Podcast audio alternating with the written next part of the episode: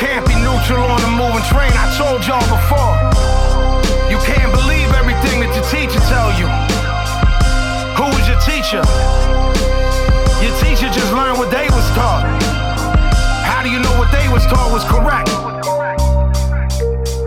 Yeah, I mean, dig into the real history of this country and the fact that it was built on blood. You can't be neutral on a moving train, train. Welcome to You Can't Be Neutral, a political podcast inspired by Howard Zinn and progressive and radical activism, taking a look at society, media, and politics.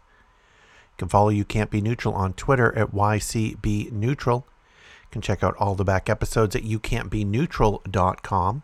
There you'll find some links to make a donation. You can make a one time or recurring donation to keep this podcast free and independent. And you can also find a link there to send me a message. First up is a story published at truthout.org, written by Jonathan Ing.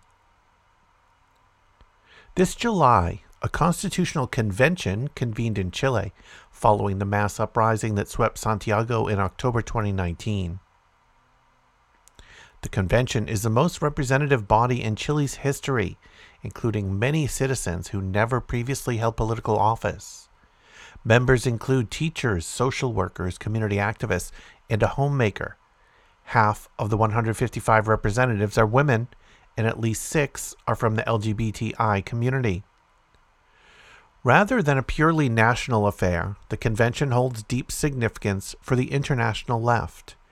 In many ways, the constitutional process is a radical experiment in inclusion and participatory democracy. Yet it is also a reckoning with past dreams and entrenched inequality. In the 1970s, Chile assumed the vanguard of neoliberalism. The convention marks a point of rupture in Chilean history, signifying the failure of the neoliberal constitution that coalesced during the military dictatorship. And it marks the culmination of a history of class struggle that extends back to the Chilean Revolution. The immediate catalyst for that revolution was Salvador Allende, the first socialist to win a presidential election in Latin America.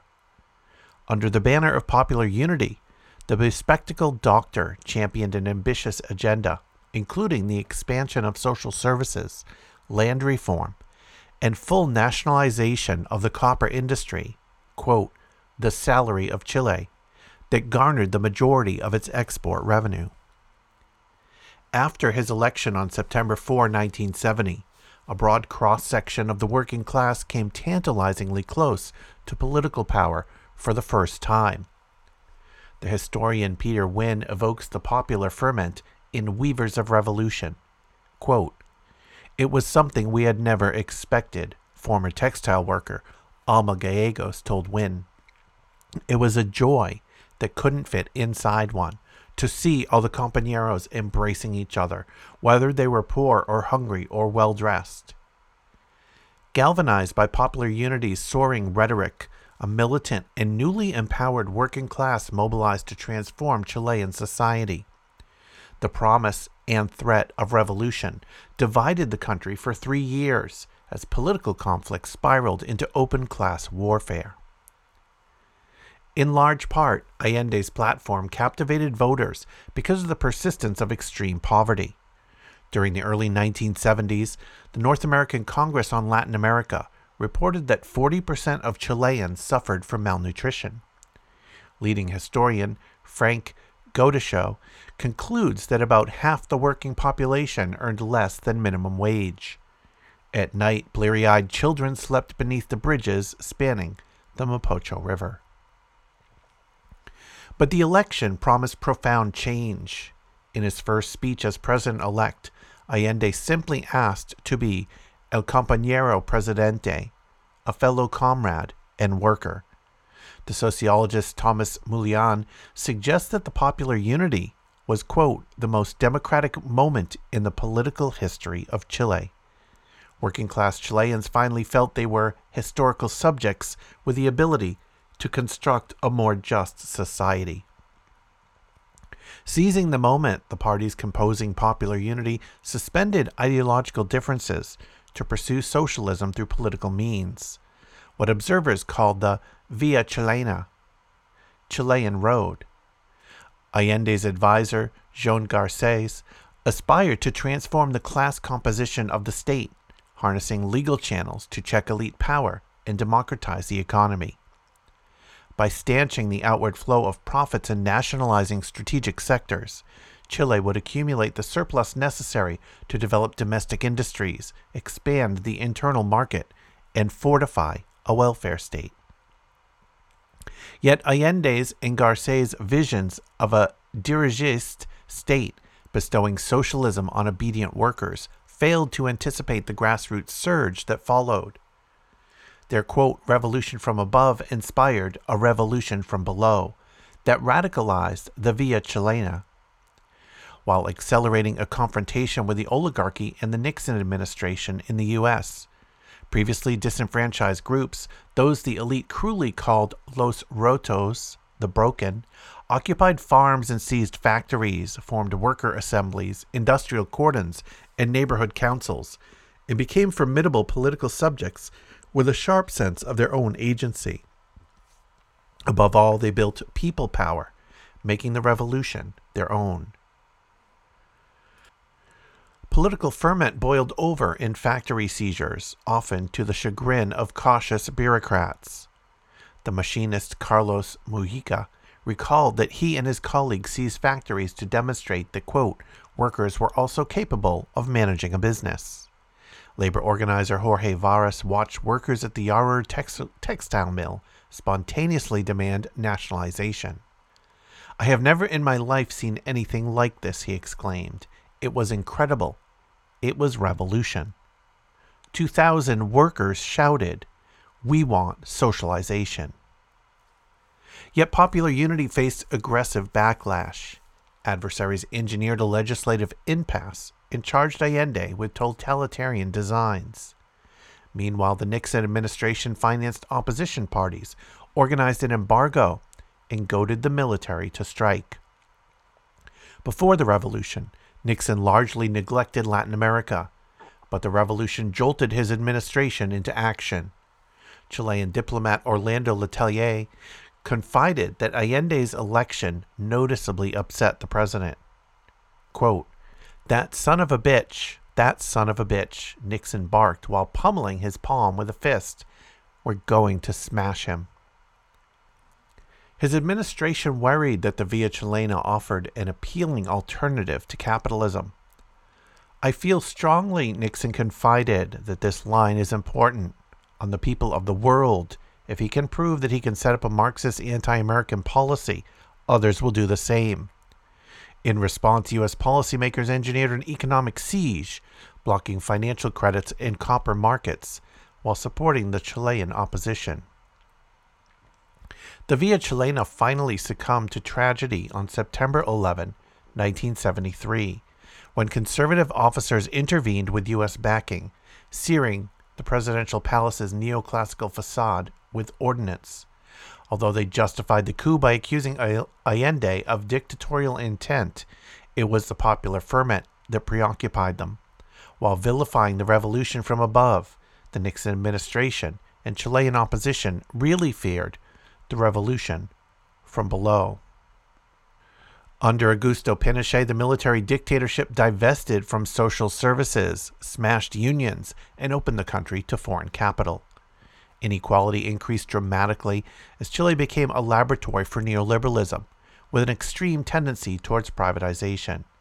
Even today, private interests such as the Marubeni Corporation largely control the country's water supply, pension program, and education system. After Pinochet lost a referendum in 1988, the country slowly transitioned to civilian rule. But change was bittersweet. By accepting the 1980 Constitution, elaborated under his shadow, the political coalition that brought President Patricio Aylwin to power did something the military never could. It legitimized neoliberalism. A conservative Christian Democrat, Aylwin himself had backed the coup. Since then, every administration has accommodated itself to the country's neoliberal constitution. Popular discontent has periodically surged, most visibly climaxing in massive strikes in the education sector. In 2006 and 2011, students shut down schools across the country in order to protest glaring inequities. Tuition rates remain among the highest in the world, and access to resources varies widely across districts. Many of Chile's youngest and most radical politicians, including Deputy Camila Vallejo and presidential candidate Gabriel Boric, cut their teeth in the student movement. Chile reached a point of rupture in 2019 when the neoliberal regime consolidating consolidated during the transition entered an organic crisis. At the time, the National Teachers Union warned that the education system was falling to pieces. Educators reported stagnant wages, schools that lacked heat, and rats scurrying across classroom floors. Union leader Mario Aguilar petitioned the government for months. Quote, Unfortunately, there was no response, he lamented. President Sebastian Piñera largely ignored the union's grievances. Aguilar recalled that the government flirted with reforms, but did not even offer them in a written proposal. In response, teachers launched a seven week national strike on June 3. After teachers walked out, Minister of Education Marcela Cubillos, the daughter of a Pinochet area minister, suggested they were lazy. The Ministry of Education became a contested space along the Alameda Santiago's main artery. While working at nearby archives that summer, I repeatedly found myself in the middle of a demonstration. When traffic lights turned green, demonstrators piled into the street, weaving between cars and waving Union flags. A gigantic banner supporting strikers hung on the building across the street, while another adorned the nearby University of Chile. During the strike's fifth week, the Ministry of Education struck in solidarity with the teachers. That day, the building was conspicuously vacant. A bored crowd of police in body armor fidgeted before a handwritten sign on the gate. Ministry of Education workers support Chilean teachers. After a solar eclipse, Minister Cubillos appeared on tabloids in solar shades. Critics portrayed her as an aloof Martian, willfully ignorant of earthly matters. The teachers' strike reached its inconclusive denouement on July 23 of that year. Educators returned to the classroom, but the Piñera administration remained inflexible. In retrospect, the popular strike was a prelude, illuminating dividing lines, channeling widespread discontent, and foreshadowing the massive uprising that followed. On October 18, 2019, protests gripped Santiago after authorities raised the cost of public transportation, freezing the subterranean network that knits the capital together. Chile is one of the most expensive public transit systems in Latin America. Yet the price hike was merely the proverbial drop that spilled a deluge as thousands took to the streets to denounce long standing grievances. A working class that once waged revolution had recovered its voice. Protesters expressed smoldering disgust with the existing political regime while emphasizing its roots in the dictatorship, brandishing signs such as New Constitution, without blood, without Pinochet and especially popular slogans stressed that the problem was structural. It's not 30 pesos, it's 30 years. Ultimately, the uprising signified the rejection of a liberal regime that politicians had grafted onto the edifice of a dictatorship, a negotiated transition that internalized rather than confronted the inequities and trauma of the past. Yet the October uprising also dramatized the continuing importance of the Chilean Revolution to the political imaginary and lexicon. After curfew, protesters defiantly saturated the air with songs by Quilapayún, Victor Jara, and other revolutionary artists whose songs have become emblems of resistance. At the height of the uprising, 1.2 million demonstrators packed the Plaza Italia an event that inevitably stirred memories of the vast gatherings that defined the popular unity period. Initially, the Piñera administration responded with oppression.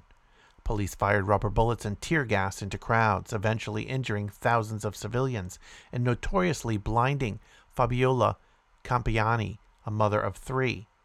Campillai was in a peaceful neighborhood and heading to work when police inexplicably fired a tear gas canister into her face.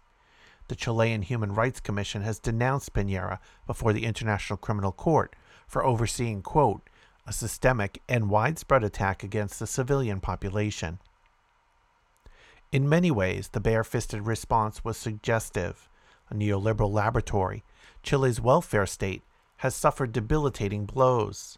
When citizens interact with the state, it is often with the repressive apparatus, the very institutions that originally imposed neoliberalism. Above all, the violence revealed the desperation and weakness of a political regime that had lost its legitimacy and a working class that had lost its fear. 28 days after the initial uprising, the government presented plans for a plebiscite that would allow citizens to vote for a constitutional convention. The news was a bombshell. Many protesters indeed regarded the 1980 Constitution as the underlying issue. Yet the historical significance lay even deeper. As the historian Gabriel Salazar emphasizes, Chileans have never democratically drafted a constitution before. Pressure from below again forced the hand of those at the top. The official plan cited, quote, the country's grave political and social crisis, claiming its object was, quote, to seek peace and social justice through a procedure that is indisputably democratic. President Jaime Quintana of the Senate portrayed the plebiscite as a peaceful and democratic solution to the crisis. This is a historic night for Chile, Quintana announced, admitting that we politicians are indeed responsible for many of the injustices that Chileans have pointed out to us. In October 2020, 77% of voters approved the formation of a constitutional convention, and in May, Chileans elected their representatives for the convention. The high voter turnout and results signified an unambiguous rejection of the status quo a remarkable number of representatives were independents who had never held political office. Many were young, their average age is 45 years old, brandished progressive credentials, and participated in the very social movements that had converged on the Plaza Italia. Feminists even convinced organizers to accept gender parity. We know not only feminists will enter because of parity, but also women opposed to women's rights, noted activist Karina Nohales. Yet even they will enter thanks to the parity that feminism achieved. The revolution's legacy is palpable throughout this process. A founder of the convention's leftist coalition, Gabriel Boric, pointedly referenced Allende after winning its nomination for the November presidential election. Boric claimed that the revolutionary, quote, reverberates in our memory paraphrasing his famous prophecy that much sooner than later great avenues will again open through which will pass the free man to construct a better society. New avenues opened when the convention convened on July 4, 2021, marking a symbolic rupture with the past. Instead of graying party bosses in stiff suits, enthusiastic representatives strolled alongside ordinary citizens from the Plaza Italia to the former National Congress building, singing a revolutionary hymn. The president of the convention, Elisa Loncon, is a Mapuche academic with a history of indigenous rights activism. In her first official address, she denounced colonialism and racism while promoting a constitution that acknowledges Chile's plurinational character. Loncon describes the convention as an exercise in participatory democracy in inclusion. Her colleague and vice president of the convention, Jaime Bassa, emphasizes that the convention is, quote, without a doubt, the most representative institution in the country's history, reflecting its political, cultural, and geographic diversity. Rather than placate dissent, the convention has stimulated and rechanneled political activism. Community organizer living near Plaza Italia observes that the constitutional process has inspired many con- conscientious people. The excitement among the neighborhood organizations, feminists, environmentalists, and others is irrepressible. You see the enthusiasm of people wanting to participate, wanting to contribute with their own knowledge. Social movements, communities, and individual Chileans have inundated the convention with petitions proposing everything from the right to sports and water to environmental and consumer protections. Currently, the convention faces daunting challenges. Conservatives have launched a smear campaign accusing its leaders of partisanship, incompetence, and reckless spending. A leading progressive representative, Rodrigo Rojas Vade, triggered a national scandal after wrongly claiming to have cancer, and the fate of the eventual document remains an outstanding question. Yet 50 years after Allende's election, ordinary Chileans are pursuing revolutionary change through legal means, democratizing the state by literally overhauling its constitution. In other words, they are following a strategy reminiscent of the Via Chilena. And as in the Chilean Revolution, change has come from the bottom. Here in the US, and particularly in the uh, commercial media in the US, there's a lot of um, proponents supporting the notion that the welfare state in general and unemployment benefits in particular um, make people lazy, make people not want to work, basically keep people out of the labor force.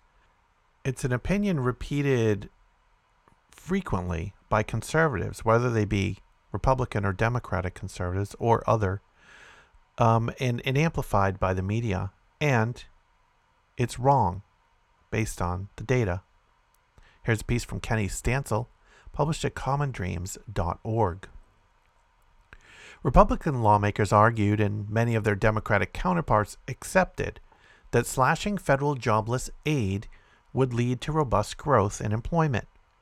However, data released Friday shows that while 8 million people were booted from expanded unemployment insurance programs last month, employers added just 194,000 jobs, the weakest monthly increase this year. I hope this puts an end to the false myth that UI benefits keep people from working, said Representative Rashida Tlaib. They don't. We can't build back better by adopting GOP talking points and putting them into this policy, she added. This was the wrong call a month ago, and it's the wrong call today. According to the right wing theory, the Pandemic Unemployment Assistance, PUA, and Pandemic Emergency Unemployment Compensation PEUC benefits introduced in the early stages of the coronavirus crisis were keeping people from taking jobs.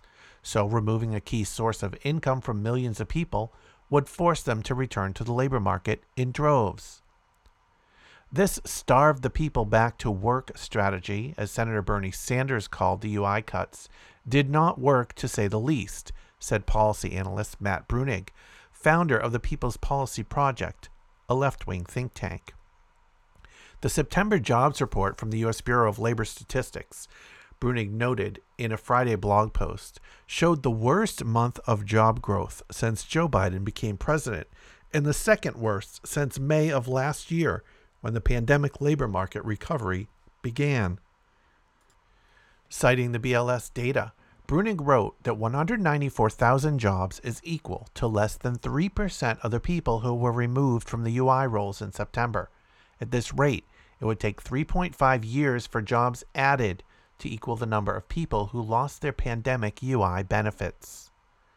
The management of UI in the last six months, he stressed, has been a complete disaster.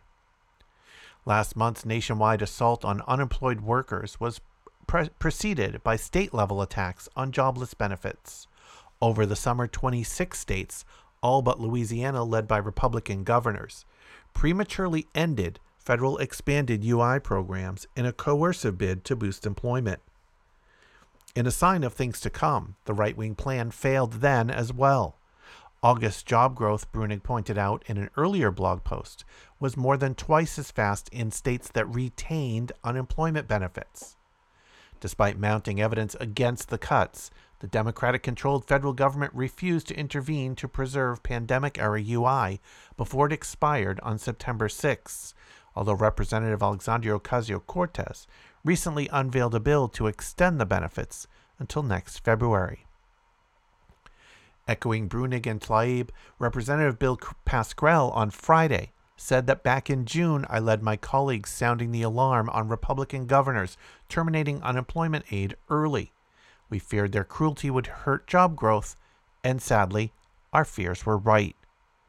The Economic Policy Institute on Friday attributed September's weak job growth to the impact of the ultra contagious Delta variant and encouraged widespread vaccination to support economic recovery amid the ongoing pandemic. Experts at the progressive think tank also urged policymakers to pursue changes that would permanently increase the bargaining power of workers. Quote, this is yet another sign that the strong wage growth we have seen in some industries this year is not a permanent shift in worker bargaining power, but a temporary result of the very unique circumstances of this recovery, tweeted EPI President Heidi Shierholz. For sustained strong job growth for working people, we need things like the PRO Act, minimum wage increases, etc. And this isn't terribly surprising. If you suddenly remove a significant source of income from 8 million people, guess what those 8 million people do? They stop spending because they have no money to spend. Guess what happens when consumers stop spending in the US economy? Businesses suffer because there's nobody to sell their products to or fewer people to sell their products to. There's fewer people going out to dinner. There's fewer people buying things in stores. Though that relates to those companies not being able to sustain or to hire additional workforce. It's not rocket science. Next up, a piece by Anina Clayson, published at jacobinmag.com. All of us should be working four day weeks. And I'll throw a caveat on top of that that not all of us need to be working four day weeks, but those in full time employment should full time should be covered easily in a four day week. Over a year into the pandemic, the Emperor stands naked when it comes to the reality of working life. Whether we have realized how many drawn out Zoom meetings really could have been an email, or how many cashiers were forced to risk infection to maintain coffee chains' profits, the absurdities of work have become clearer than ever for many of us. This naturally leads to the question why is this pointless toil still eating up such a large chunk of our days? Unfortunately, in a growing number of countries, this question has become more than rhetorical. The prospect of shortened working hours, a long standing demand for the left, continues to inch closer to becoming a generally accepted political goal, thanks to years of mobilization and a growing pile of evidence on the benefits of working less. In Iceland, the Reykjavik City Council, the Trade Union Confederation BSRB, and the national government ran a series of trials of a four day working week between 2015 and 2019. The world's largest experiment thus far in shortening working hours without slashing wages. In June 2021, researchers from UK think tank Autonomy and the Icelandic Association for Sustainability and Democracy released a report outlining their assessment of the trials. The result? A quote, overwhelming success measured by the well being of workers as well as productivity levels. The Icelandic trials were a direct response to campaigning pressures from trade unions and other grassroots organizations.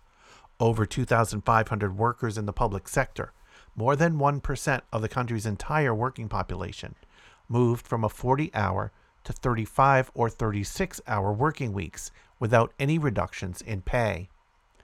The scale of the trial, combined with the variety of workplaces involved, including both 9 to 5 workers and those on non standard shifts, means that the Icelandic experiment now provides some of the best data available on the prospect of shortening the working week.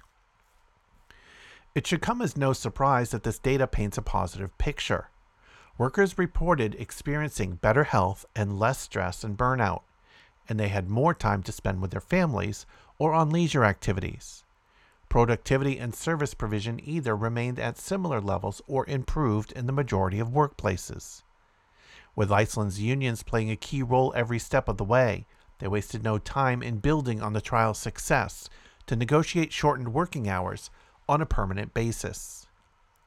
Thanks to a series of successfully negotiated contracts in 2019 to 2021, 86% of Iceland's working population has either already moved to shortened working hours or gained the right to negotiate such reductions in the future. Iceland thus joined some of its Nordic neighbors in providing clear evidence for the benefits of reducing working hours.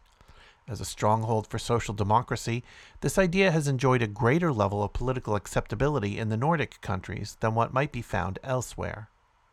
Last year, Finland's Prime Minister, Sanna Marin, set up a working group to propose specific measures to reduce working hours in the country. Twenty years after Finland's own set of trials for a six hour workday in the 1990s. Sweden also ran trials for a six hour day for retirement home workers in 2015. Both experiments yielded similar results as in Iceland happier and healthier workers, and little to no reduction in how much actually got done at the end of the day. And yet, this isn't a story of Nordic exceptionalism, particularly in the context of the pandemic. Other countries around the world have also started to dip their toes into the water. In fall 2021, Spain will follow suit with its own pilot of a four day week providing financial aid to companies that cut the working week to 32 hours without reducing wages. It is currently set to include over 6,000 workers. New Zealand's Prime Minister Jacinda Ardern has also suggested a four day week to aid economic recovery post pandemic, with several firms following suit by offering staff four day weeks without cutting pay. Even in Japan, where chronic overtime is such a pervasive issue that death by overwork has its own word, the government has recommended that companies allow their staff to opt for a four day week. What do these trials have in common? They showcase two necessary conditions for their success large scale financial backing, often by the government, as well as a need to involve unions as central actors. Alongside the success stories, there are also many examples of trials with more mixed results, especially those carried out in individual companies without government backing. Indeed, employers ultimately have little incentive to take on the immediate costs of reducing working hours while keeping wages the same. It takes financial compensation to convince them to not only effectively pay a higher hourly wage, but also to cut down on the amount of hours in a day when they can claim control of workers. Historically, this pushback has been constant throughout the labor movement's fights to go from 16 to 12 to 10 to 8 hour workdays. The emergence of increasingly dystopian surveillance tools used by employers to monitor their staff working from home during the pandemic shows how far employers are willing to go to retain control. It is, therefore, encouraging that ongoing trials appear to recognize the need for significant government financial backing to mitigate resistance from employers. As the Icelandic example shows, the prevalence of these proposals in the Nordic countries is in no small part attributable to the relative institutional strength of trade unions in the region. This did not come about by accident. Rather, as in most places, labor organizations have long engaged in intense struggle to gain ground against the interests of capital, often despite violent pushback. Today, the Nordic region has the highest union density in the world, though it has fallen in recent years, enabling greater bargaining power by sheer strength of numbers to engage in collective negotiations with employers. Still, the main process through which reforms in labor policy occurs. In Iceland, sustained efforts by the country's trade union confederations transformed the trials into real change in the daily lives of workers. The new contracts negotiated by the confederations after the trials of 2015 to 2019 didn't just open the door for reduced working hours for all, they also made significant gains regarding pay and benefits in many sectors. In the trial assessment report, the leader of the Icelandic Nurses Association, Guðborg Pálsdóttir, called the negotiated contracts, quote, the greatest progress we have seen in over 40 years. It is worth mentioning that this progress was only extendable to such a large portion of workers thanks to high levels of union membership in Iceland. The contracts covered 170,200 union members from Iceland's working population of around 197,000. These membership numbers may still appear as a pipe dream in many countries, including the United States and UK, where unions have suffered many decades of suppression. Boosting union membership thus appears to be a necessary first step in order to maximize the positive impact of reduced working hours. Cutting working hours is no panacea for the absurdities or horrors of working life. As with other proposals that serve to mitigate capitalism, such as the push for a universal basic income, the implementation of such policies is fraught with potential pitfalls. One such immediate risk is the simple fact that employers are likely to encourage an intensification of work to compensate for their perceived lost productivity. Your six hour workday may end up with a shorter lunch break, or you may be pressured to meet more demanding targets and deadlines before you start your weekend on Thursday afternoon. This is naturally counterproductive to the aims of such policies, particularly in terms of worker well being. In light of this risk, the common counterargument that reducing working hours does not need to lead to a reduction in productivity warrants some deconstruction. While this argument is often deemed necessary to ensure buy in from employers, isn't the fact that workers doing less work are happier and healthier a good enough reason in itself? The fact that even during a pandemic, avoiding burnout and back injuries for nurses is not seen as a sufficiently politically desirable aim shows how far we still have to go to dismantle the neoliberal sacralization of work. The good news is that the project of reducing working hours can have a positive normative effect, particularly if coupled with other measures to mitigate the harms of working life, can help build a platform for further organizing and reinvigorate optimism that pushing back against bosses' control is worth the effort.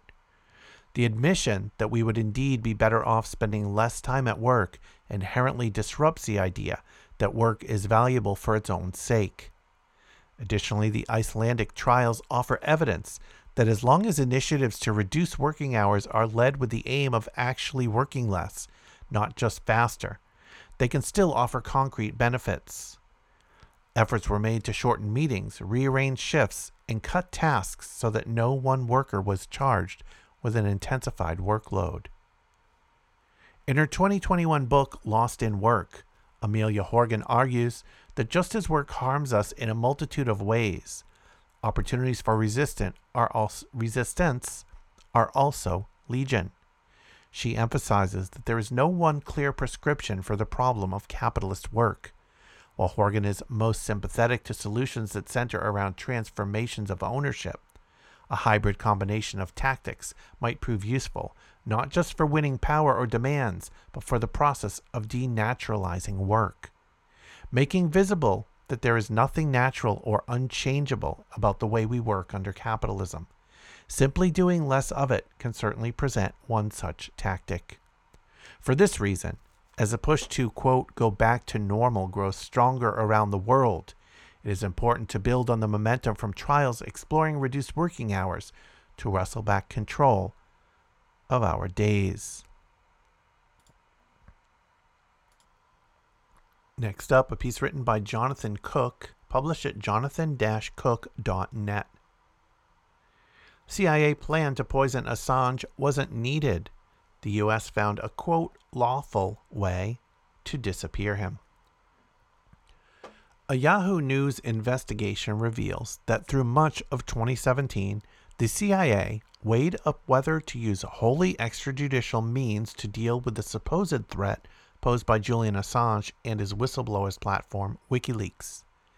The agency plotted either to kidnap or assassinate him. Shocking as the revelations are, exposing the entirely lawless approach of the main U.S. intelligence agency, the Yahoo investigation nonetheless tends to obscure rather than shine a light on the bigger picture.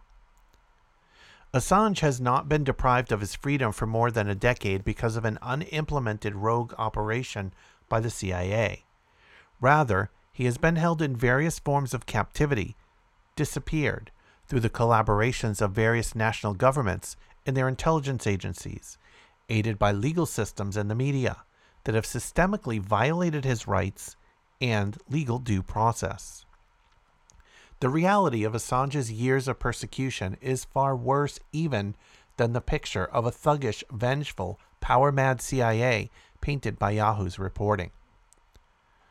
More than 30 former senior officials who either served in the U.S. Foreign Intelligence Agency or the Trump administration helped to piece together for Yahoo the various components of the CIA's plan. They show that the agency considered two main options for dealing with Assange in addition to then secret moves laying the groundwork for prosecuting the WikiLeaks founder in the U.S. courts. One plan was to kidnap Assange from the Ecuadorian embassy in London, where he had been seeking political asylum since 2012.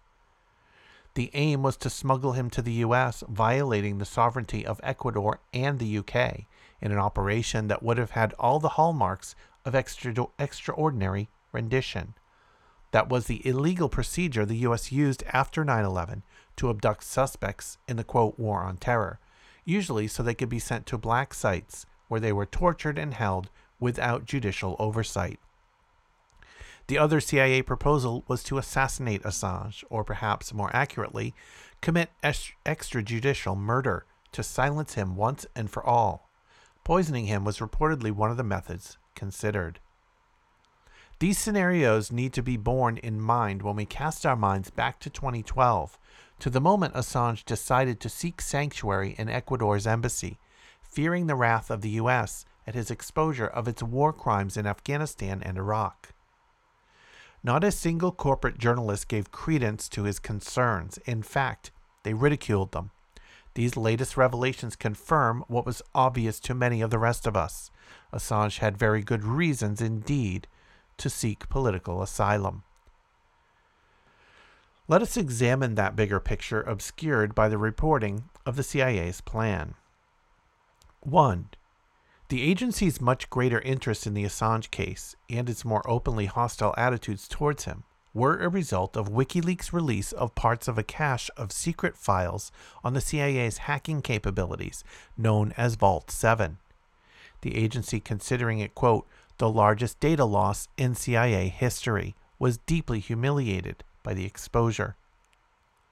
The misleading impression created by the Yahoo investigation is that until 2017, a standard legal process was being pursued against Assange that only turned rogue after the Vault 7 release, when the CIA wanted vengeance and to intimidate WikiLeaks to prevent any further leaks. In the words of one Trump national security official, there was an inappropriate level of attention to Assange given the CIA's embarrassment not the threat he posed in context. We should never act out of a desire for revenge. The implication is that because the CIA's various extrajudicial plots were never implemented, justice has otherwise been well served in Assange's case. But the CIA plans indicate something else entirely. They show that once the CIA was infuriated by WikiLeaks' exposure of the agency's own crimes, as the Pentagon, the State Department, and the White House already were of theirs, it joined them in getting more actively involved in an existing extrajudicial process meant to finish off Assange in WikiLeaks. From the moment Assange's legal troubles began in late 2010, when two Swedish women were reported to have launched allegations of rape, nothing followed standard procedure. As I have previously documented, Assange's case was treated in exceptional ways by Sweden, the UK, Australia, and always lurking in the background, the US. Swedish police, the country's media, and a second prosecutor all meddled in a case the main prosecutor had already ruled did not involve a criminal offense. The testimony of one of the women, who had been encouraged to go to the police by the other, was effectively hijacked and turned into a rape allegation, seemingly against her wishes. Inexplicably, Interpol issued a red notice for Assange's arrest, usually reserved for terrorists and dangerous criminals, shortly after Swedish officials had approved his traveling abroad. In the UK, the courts approved an extradition warrant for Assange that had been issued without any Swedish judicial authority. The ruling set such a terrible legal precedent that the agreement on which the extradition, extradition was based was amended shortly afterwards to ensure such a ruling could not be made again. Once Assange fled to Ecuador's embassy, the UK government surrounded it with huge numbers of police at great public expense. For a while, government ministers threatened to tear up diplomatic protocols established in law by sending police in to arrest Assange on foreign soil. As a result of freedom of information litigation by the Italian journalist Stefania Maurizi, we know Britain's prosecution service pressured Swedish prosecutors not to come to London to interview Assange through 2010 and 2011, thereby creating the embassy standoff that began a short time later. Other evidence shows Swedish prosecutors were regularly interviewing suspects in the UK, only in Assange's case was that made impossible. British prosecutors destroyed most of the emails relating to Assange. The few that survive, by mistake, show it meddling directly in a case it should have had no legal stake in. In one, as Sweden proposed dropping the investigation against Assange in 2013, UK officials warned, quote, Don't you dare. Another revealing email stated, quote, Please do not think this case is being dealt with as just another extradition. This and much more took place before the CIA plans exposed by Yahoo were being hatched in 2017. Two years later, Assange was dragged by London police from the Ecuador embassy in a scenario that echoed the CIA's plan. Since then, new, even more irregular legal proceedings, either for a supposed minor bail violation or for, quote, espionage and exposing U.S. war crimes, have kept Assange indefinitely locked up in a London maximum security prison. The point here is that the idea that the CIA suddenly tried to interfere in a sound legal process against Assange is laughable. Everything about the Assange case from the outset has been extrajudicial, in the sense that there has been no legal basis for the proceedings. It has been, quote, legal theater, concealing the brute force of an unaccountable superpower angry and fearful that in the digital age, its secrets and crimes can no longer be concealed from the public. What the CIA brought to the table was not some new interest in extrajudicial vengeance. That was the core of the Assange's treatment from the outset. But the specific extrajudicial tools it excels in, such as abduction and murder. Ultimately, calmer heads prevailed, even in the Trump administration, understanding that a sham legal process would better serve and conceal the war the U.S. was waging against the efforts by Assange and WikiLeaks to bring greater transparency to state actions and accountability for state crimes. The campaign to lock away Assange for life is being pursued as enthusiastically by the Biden administration as it was earlier under Trump. And the UK courts, including the highest in the land, have been actively colluding in this charade of justice. Number two, doubtless, we are learning of the CIA's plots against Assange in part because there has been a change of administrations. Presumably, some of this is driven by score settling from disaffected agents against Mike Pompeo, Trump's CIA director. The revelations, after all, are not coming from whistleblowers concerned about justice for Assange. They are being mediated through the CIA community, officials with an intelligence agency mindset that views Assange in the same self serving terms as Pompeo as, quote, a non state hostile intelligence service, like Pompeo, these officials see Assange as a transparency terrorist. But what is worthy of note is the fact that Yahoo is a news service delivering us these disclosures. Three newspapers with huge readerships and vast resources, the New York Times, Guardian, and Washington Post, all worked closely with the Assange on the WikiLeaks early releases, raking in big profits from the earth shattering leaks he provided. All three papers should have vested interest in ensuring that Assange is not extradited to the U.S. and locked away for life on the pretext that his journalism amounts to espionage, as both the Trump and Biden administrations are claiming. And perhaps most relevant of all, the three newspapers have long records of drawing on their extensive contacts inside the intelligence services, often allowing themselves to be used to peddle misinformation and psyops. Remember, for example, that it was the New York Times reporters Judith Miller and Michael R. Gordon who became the U.S. intelligence service's favored conduit for the weapons of mass destruction deceptions that provided the rationale for the U.S. to attack, occupy, and dismember Iraq. In the UK, The Guardian has been growing ever closer to the intelligence services since it broke with Assange and Glenn Greenwald, the reporter who brought the, it the Edward Snowden revelations, that the U.S. national security state was conducting illegal mass surveillance of the public. So, how is it that these newspapers, with their wide ranging sources inside the intelligence community and their historic investment in the Assange case, heard not a peep about this story over the past four years? Is it possible that not one of the 30 or so officials who spoke to Yahoo has also spoken to these newspapers? Why is Yahoo News the one breaking such an important story? And maybe even more to the point, how is it that these three newspapers have all but ignored Yahoo's investigation and so far appear to be doing nothing to follow it up? The Guardian could barely stifle a yawn as it covered the story as an extended brief online and offered slightly fuller report for its Australian readers. But at least it mentioned the story. I have been unable to find any coverage in either the New York Times or Washington Post.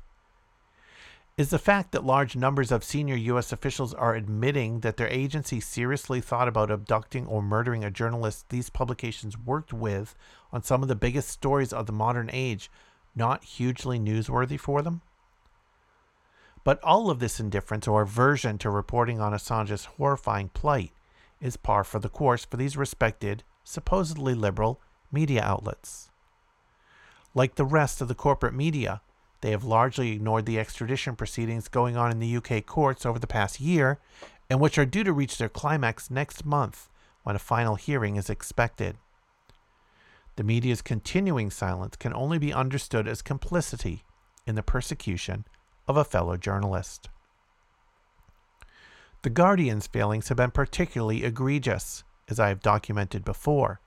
The paper has been barely concealed its vendetta against Assange, much of it following a falling out with him after one of its senior reporters recklessly exposed a WikiLeaks password to a cache of classified documents that has been exploited by Washington in building its so called espionage case against Assange. The Guardian has a vested interest, one it has not disclosed, in keeping the spotlight on Assange rather than allowing it to shift to its own role. That is the context for interpreting its pitifully false and malicious story, again provided by intelligence services, tying Assange to a supposed conspiracy between Trump and the Kremlin that has been obsessively advanced by the liberal media. The Guardians report that a Trump aide, Paul Manafort, and unidentified, quote, Russians repeatedly visited Assange at the embassy, one of the most heavily surveilled spots in the world, without leaving a single trace of their presence, should never have made it to print. The simplest checks would have raised dozens of red flags, but the paper has chosen silence rather than correcting or withdrawing the story. The only conclusion one can draw from their behavior is that the liberal media, far from being watchdogs on power, regard themselves as adjuncts of power. They feel much closer to the country's secret duplicity dealing murderous intelligence services than they do to a fellow journalist being hounded into permanent incarceration. Number three, the Yahoo report makes clear, too, that the surveillance operation against Assange and WikiLeaks intensified dramatically after Snowden released his confidential documents in 2013 in collaboration with reporter Glenn Greenwald. The Snowden files show that the U.S. has begun expanding its ambition to use new digital technology to covertly surveil the rest of the world. Now it was increasingly turning that technological prowess inwards to covertly surveil its own population. A transparency organization like WikiLeaks, it quickly became obvious, was a major threat to U.S. intelligence services plans. According to Yahoo's sur- sources, it was the Obama administration that began surveilling WikiLeaks more intensively and threw the net wider to expose its networks. The CIA was already centrally involved creating a special WikiLeaks team that worked closely with other friendly spy agencies, including one can presume the Five Eyes intelligence sharing states that also comprise Canada, the UK, Australia, and New Zealand. One official, William Evania, Evanina, who recently retired as a top U.S. counterintelligence official, notes the key role the Five Eyes group played in Assange's case. The goal, Yahoo was told by Evan, Evanina, its main named source, was to tie WikiLeaks back to hostile state intelligence services. In other words, the aim was to suggest not that Assange was interested in transparency or acting out of the principle, but he wanted to undermine the U.S. on behalf of a hostile foreign power. Assange's fate was sealed within the Obama administration in summer 2016 when WikiLeaks released a cache of Democratic Party emails that cast Obama's chosen successor, Hillary Clinton, in a damning light and showed that the party had rigged its election procedures to stop her main challenger, Bernie Sanders, from winning. As an aside, the Yahoo report notes that the idea of kidnapping Assange in violation of Ecuador and the UK's sovereignty actually preceded Pompeo's arrival at the CIA. Despite Yahoo's focus on Pompeo, it was actually Obama, the Democratic Party's thirst for vengeance, that paved the way for Trump's appointee to have viable options of either prosecuting Assange for espionage or abducting him. Obama's officials immediately tarred Assange as conspiring with Donald Trump, Clinton's rival for the presidential election. He was thereby dragged into an establishment conspiracy theory, Russiagate, that claimed Trump was serving as a puppet of the Kremlin. Given the many years spent under both Obama and Trump trying to shore up this claim by the most digitally advanced states in the world, it comes as something of a surprise to learn that they came up with nothing. Evidence of WikiLeaks' collusion with Russia appears never to have surfaced, even though it became an implicit driving assumption behind the Russiagate claims. One unusually honest official, Robert Litt, a former general counsel of the Office of the Director for National Intelligence, observed to Yahoo of the claims made by Pompeo that Assange was acting on behalf of the Russians, quote, Based on the information that I had seen, I thought he was out over his skis on that. Special counsel Robert Mueller found no evidence to back up such a claim. The extradition hearings in London made no plausible cause, no plausible case for it either. The only tangible piece of evidence is the Guardian's Manafort story mentioned earlier, which proved so embarrassingly ridiculous everyone involved has tried to quietly forget about it. If there was really a case that Assange and WikiLeaks were working hand in glove with the Kremlin, it is hard to imagine that no trace of that collusion was ever found.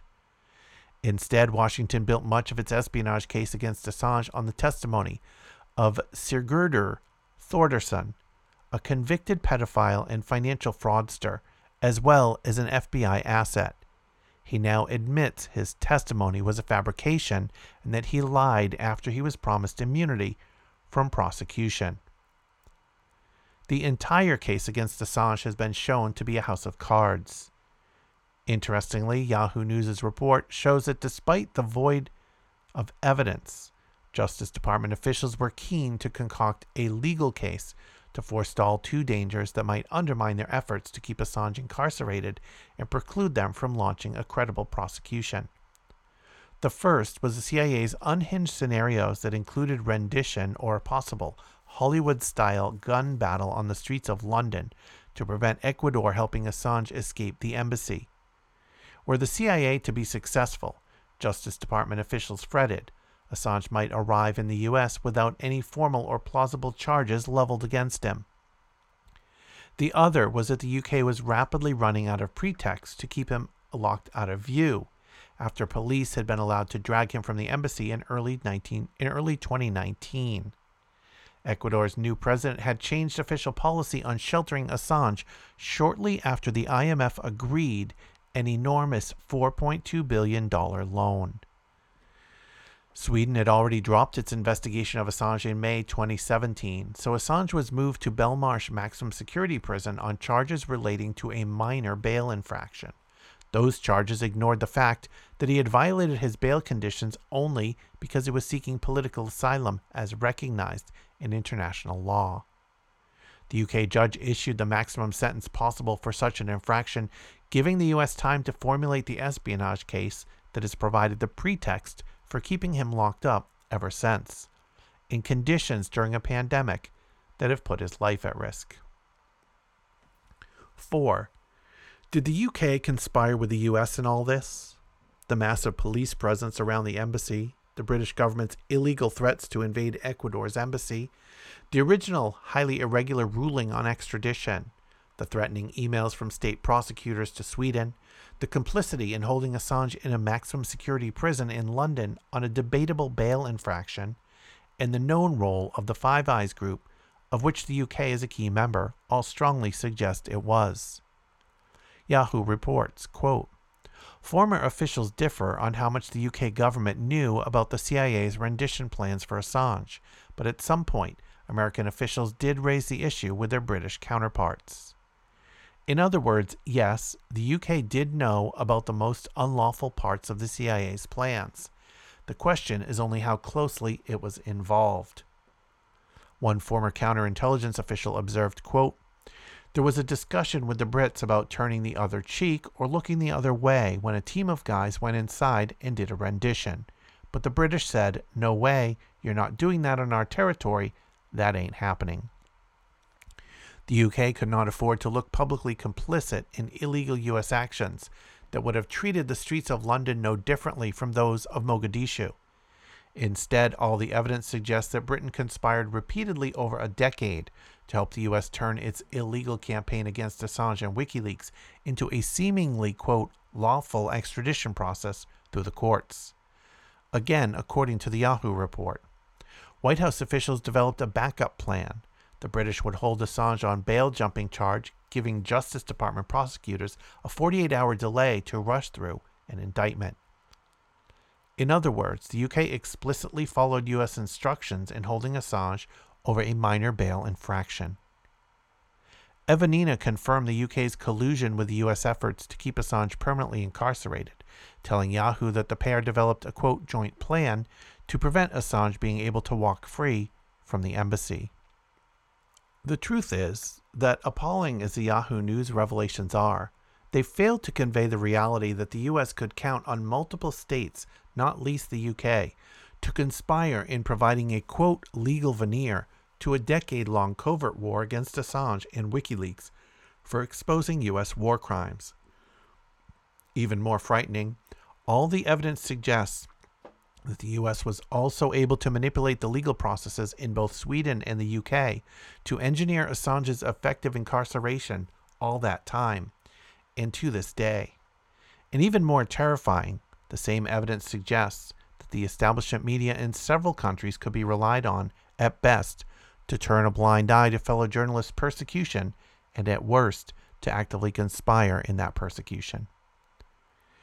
Yahoo News provided a great service in bringing some of the reality about Assange's persecution to light, but there is much more to unearth. Sadly, our supposed watchdogs on power appear far too busy feeding at the trough to start sniffing out more of the truth. And from the injustice of the case against, or the false case against Julian Assange, we move to the injustice of the case against Stephen Donziger. This piece is written by Chris Hedges, is published at scheerpost.com. Judge Loretta Preska, an advisor to the Conservative Federalist Society, to which Chevron is a major donor, sentenced human rights attorney and Chevron nemesis Stephen Donziger to six months in prison Friday for misdemeanor contempt of court after he had already spent 787 days under house arrest in New York.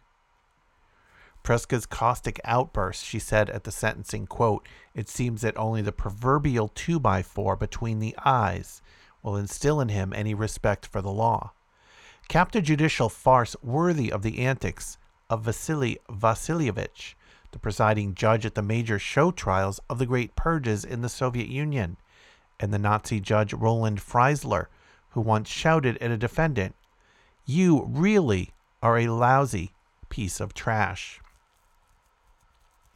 Donziger, a graduate of Harvard Law School, has been fighting against polluting American oil companies for nearly three decades on behalf of indigenous communities and peasant farmers in Ecuador. His only, quote, crime was winning a $9.5 billion judgment in 2011 against Chevron for thousands of plaintiffs. The oil giant had bought Texaco Oil Company holdings in Ecuador, inheriting a lawsuit alleging it deliberately discharged 16 billion gallons of toxic waste from its oil sites into rivers, groundwater, and farmland. Since the verdict, Chevron has come after him, weaponizing litigation to destroy him economically, professionally, and personally. The sentencing came a day after Donziger petitioned the courts to consider an opinion by the United Nations Human Rights Council that found his house arrest a violation of international human rights law. The UN Human Rights Council said his house arrest counted as detention under international law, and it was therefore illegal for Judge Preska to demand an additional six months in jail. Amnesty International also called for Donziger's immediate release. Donziger and his lawyers have two weeks to appeal the judge's order that Donziger be sent immediately to jail. Preska denied Donziger bail, claiming he is a flight risk. If the Federal Court of Appeals turns down Donziger's appeal, he will go to jail for six months. The irony not lost on Donziger and his lawyers is that the higher court may overturn Preska's ruling against him, but by the time that decision is made, he will potentially have already spent six months in jail. Quote, what Judge Preska is trying to do is force me to serve the entirety of my sentence before the appellate court can rule, Donziger told me by phone on Monday. If the appellate court rules in my favor, I will still have served my sentence, although I am innocent in the eyes of the law. Donziger, his lawyers have pointed out, is the first person under U.S. law charged with a B misdemeanor to be placed on home confinement prior to trial with an ankle monitor. He is the first person charged with any misdemeanor to be held under home confinement for over two years. He is the first attorney ever to be charged with criminal contempt over a discovery dispute in a civil case where the attorney went into voluntary contempt to pursue an appeal. He is the first person to be prosecuted under Rule 42, criminal contempt, by a private prosecutor with financial ties to the entity and industry that was a litigant in the underlying civil dispute that gave rise to the orders. He is the first person tried by a private prosecutor who had ex parte communications with the charging judge while that judge remained and remains unrecused on the criminal case. No lawyer in New York for my level of offense ever has served more than 90 days, and that was in home confinement, Donziger told the court. I have now been in home confinement eight times that period of time. I have been disbarred without a hearing, where I have been unable to present factual evidence. Thus, I am unable to earn an income in my profession. I have no passport. I can't travel, can't do human rights work the normal way, which I believe I am reasonably good at, can't see my clients in Ecuador, can't visit the affected communities to hear the latest news of cancer deaths or struggles to maintain life in face of constant exposure to oil pollution. In addition, and this is little known, Judge Lewis A. Kaplan has imposed millions and millions of dollars of fines and court costs on me. Kaplan is a judge for Chevron's lawsuit against Donziger, Preska is his hand-picked judge for the contempt charges. He has ordered me to pay millions to Chevron to cover their legal fees in attacking me. And then he let Chevron go into my bank accounts and take all my life savings because I did not have the funds to cover these costs. Chevron still has a pending motion to order me to pay them an additional $32 million in legal fees. That's where things stand today. I ask you humbly, might that be enough punishment already for a Class B misdemeanor? Judge Preska was unmoved. Mr. Donziger has spent the last seven years thumbing his nose at the U.S. judicial system, Preska said at his sentencing hearing. Now it's time to pay the piper. The six month sentence was the maximum the judge was allowed to impose. She ruled that his house arrest cannot be counted as part of his detention. From start to finish, this has been a burlesque. It is emblematic of a court system that has been turned over to lackeys of corporate power who use the veneer of jurisprudence, decorum, and civility to make a mockery of the rule of law. When the law is neutered, judges become the enforcers of injustice. These corporate judges, who epitomize what Hannah Arendt called the banality of evil, now routinely make war on workers, civil liberties, unions, and environmental regulations. Preska sent Jeremy Hammond to prison for a decade for hacking into the computers of a private security firm that works on behalf of the government, including the Department of Homeland Security, and corporations such as Dow Chemical. In 2011, Hammond released to the website WikiLeaks and Rolling Stone and other publications some 3 million emails from the Texas based company Strategic Forecasting Incorporated, or Stratfor. The sentence was one of the longest in U.S. history for hacking and the maximum Preska could impose under a plea agreement in the case. I sat through the Hammond trial. I watched Preska spew her bile and contempt at Hammond from the bench with the same vitriol she used to attack Donziger. Preska is also infamous for her long judicial crusade to force New York public schools to provide tax subsidized free space for evangelical churches based on blatantly illogical readings of the Constitution.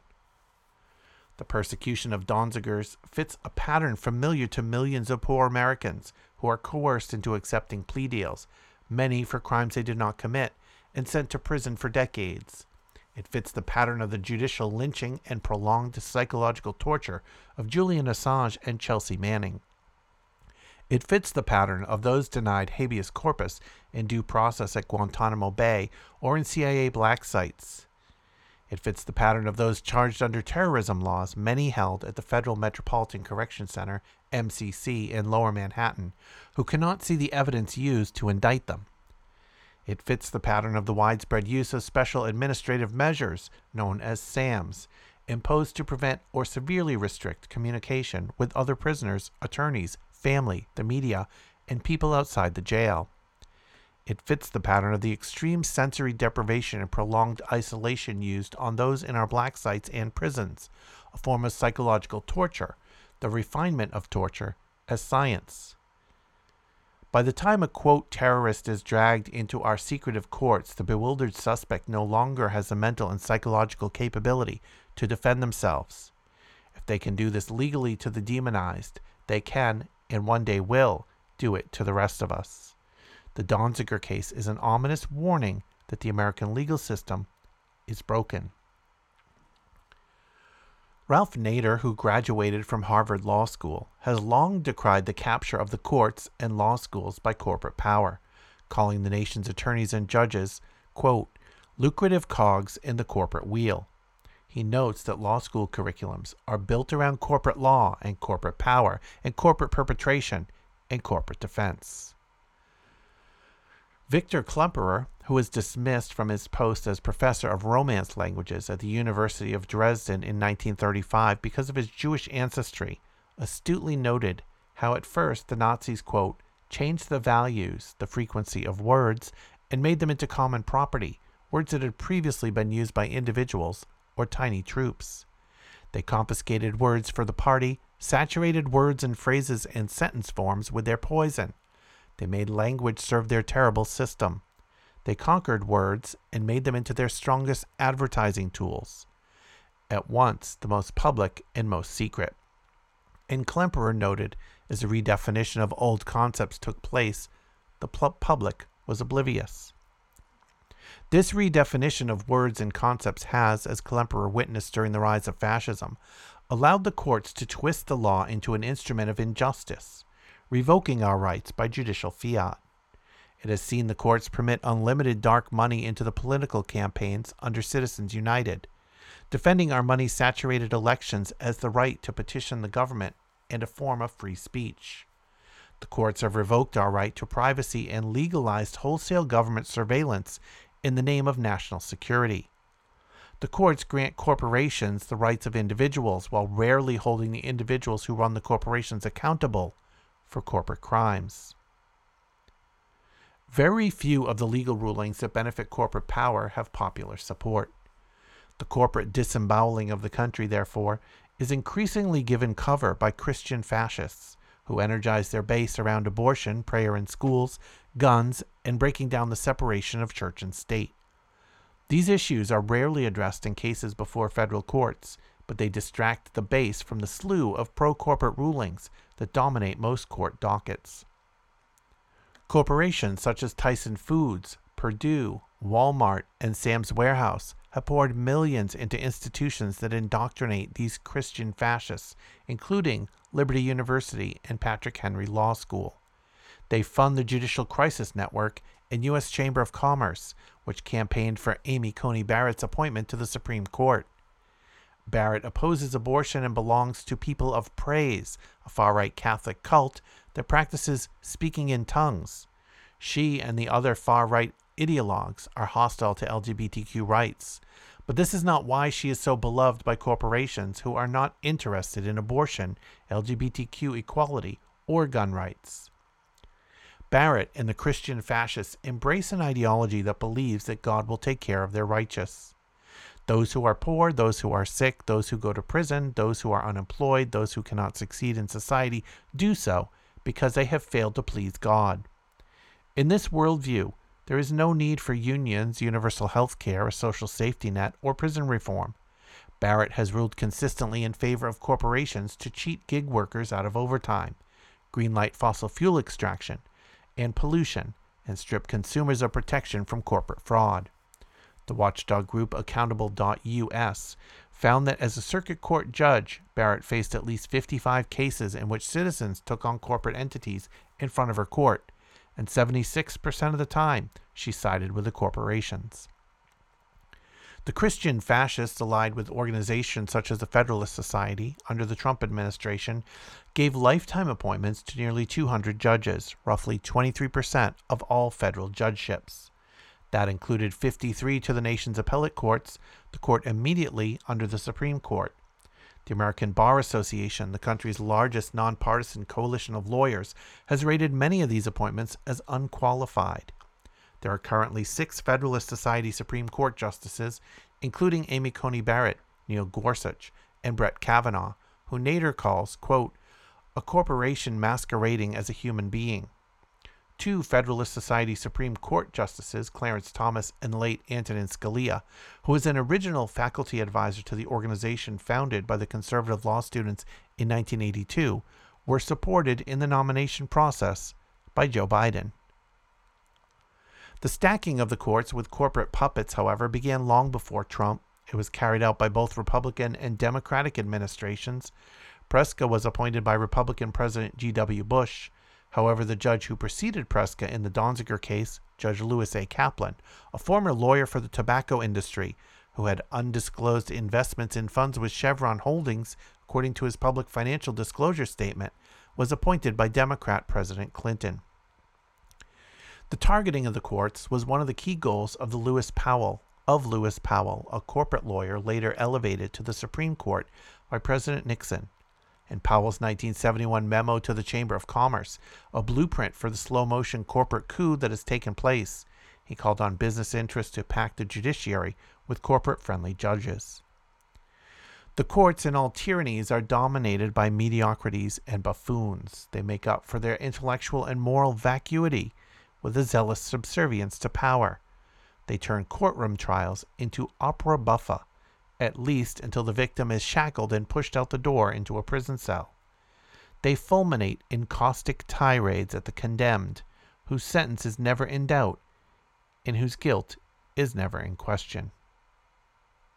Quote, it started when Texaco went into Ecuador in the Amazon in the 1960s and cut a sweetheart deal with the military government then ruling Ecuador. Donziger told me for a column I wrote about his case a year ago. Over the next 25 years, Texaco was the exclusive operator of a very large area of the Amazon that had several oil fields within this area, 1,500 square miles. They drilled hundreds of wells. They created thousands of open air, unlined, toxic waste pits where they dumped the heavy metals and toxins that came up from the ground when they drilled. They ran pipes from the pits into rivers and streams that local people relied on for their drinking water, their fishing, and their sustenance. They poisoned this pristine ecosystem in which lived five indigenous peoples, as well as a lot of other non indigenous rural communities. There was a mass industrial poisoning. The verdict came down about $18 billion in favor of the affected communities, which is what it would take at a minimum to clean up the actual damage and compensate the people for some of their injuries, Donziger told me. That eventually got reduced on appeal in Ecuador to $9.5 billion, but it was affirmed by three appellate courts, including the highest court of Ecuador, It was affirmed by the Canadian Supreme Court, where the Ecuadorians went to enforce their judgment in a unanimous opinion in 2015. Chevron promptly sold its assets and left Ecuador. It refused to pay the fees to clean up its environmental damage. It invested an estimated $2 million to destroy Donziger. Chevron sued him using a civil courts portion of the federal law famous for breaking the New York Mafia in the 1970s, the Racketeer Influenced and Corrupt Organizations, or RICO Act. Chevron, which has more than $260 billion in assets, hired an estimated 2,000 lawyers from 60 law firms to carry out its campaign, according to court documents. But the oil giant, which did not want a jury to hear the case, dropped its demand for financial damages, which would have allowed Donziger to request a jury trial. This allowed, allowed Judge Kaplan to decide the RICO case against Donziger alone. He found credible a witness named Alberto Guerra, an Ecuadorian judge, relocated to the U.S. by Chevron at a cost of some $2 million, who claimed the verdict in Ecuador was a product of a bribe. Kaplan used Guerra's testimony as primary evidence for the racketeering charge, although Guerra, a former judge, later admitted to an international tribunal that he had falsified his testimony. John Keker of San Francisco, one of Donziger's lawyers on that case, said he was up against 160 lawyers for Chevron, and during the trial, he felt like a goat tethered to a stake. He called the court proceedings under Kaplan a Dickensian farce and a show trial. In the end, Kaplan ruled that the judgment in the Ecuadorian court against Chevron was a result of fraud. He also ordered Donziger to turn over decades of all client communication to Chevron, in effect, eradicating attorney client privilege, a backbone of the Anglo American legal system with roots dating to ancient Rome. Donziger appealed what was, according to legal experts following the case, an unprecedented and illegal order. While Donziger's appeal was pending, Kaplan charged him with misdemeanor criminal contempt for this principled stance, carrying a maximum sentence of six months, as well as his refusal to turn over his passport, his personal electronics, and to refrain from seeking the collection of the original award against Chevron. When the U.S. Attorney's Office declined for five years to prosecute his criminal contempt charges against the environmental lawyer, Kaplan used an exceedingly rare judicial maneuver appointed the private law firm of Seward and Kissel to act in the name of the government to prosecute Donziger.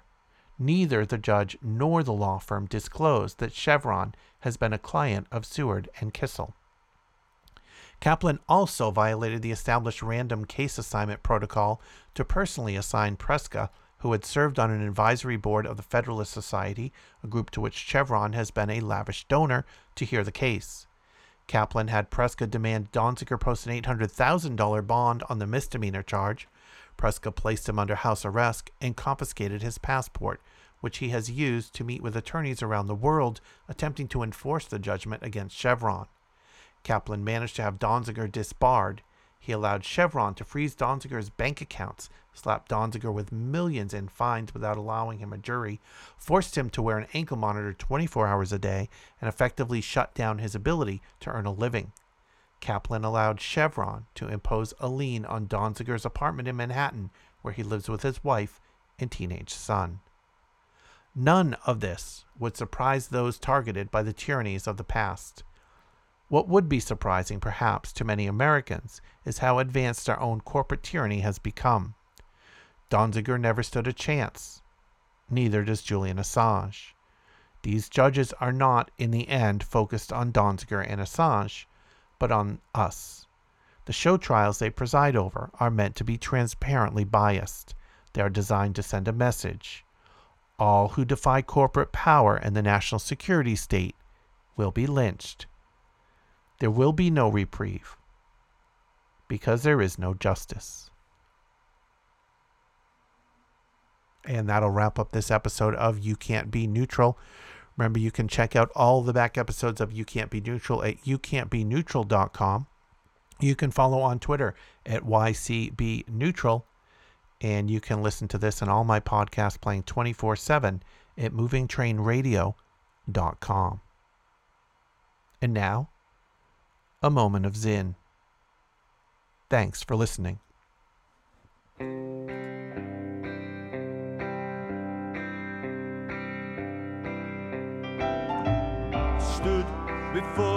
Judge that day as he refused me bail. I knew that I would spend my time awaiting trial in jail. I said, There is no justice as they led me out the door. And the judge said, This isn't a court of justice, son, this is a court of law. First sent me to Windsor and then to Stoke on Trent in a holding cell in Liverpool. Three days and nights I spent. My solicitor can't find me, and my family don't know.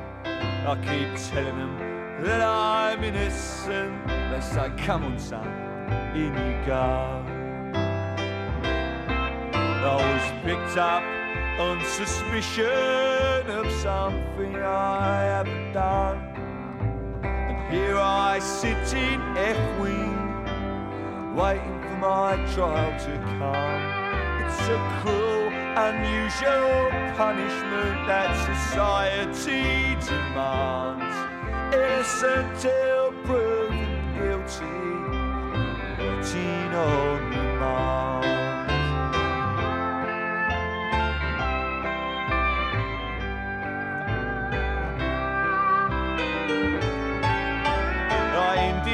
Up in this jail built in 1882. One man to one prison cell was a Victorian value. Now three of us are squeezed in here, and you can't escape the smell of that bucket in the corner, and we eat in here as well. They let me out of this cage to slop that bucket out, to get my food and bring it back, and if I'm lucky, get a shower. Apart from one hour's exercise, I'm locked in all day. You don't turn criminals into citizens by treating them this way of law and order, the stench of wormwood scrubs, with judges quick to sentence, sending more down from above. It's a cruel, unusual punishment that society demands. Innocent till proven guilty, rotting on remand.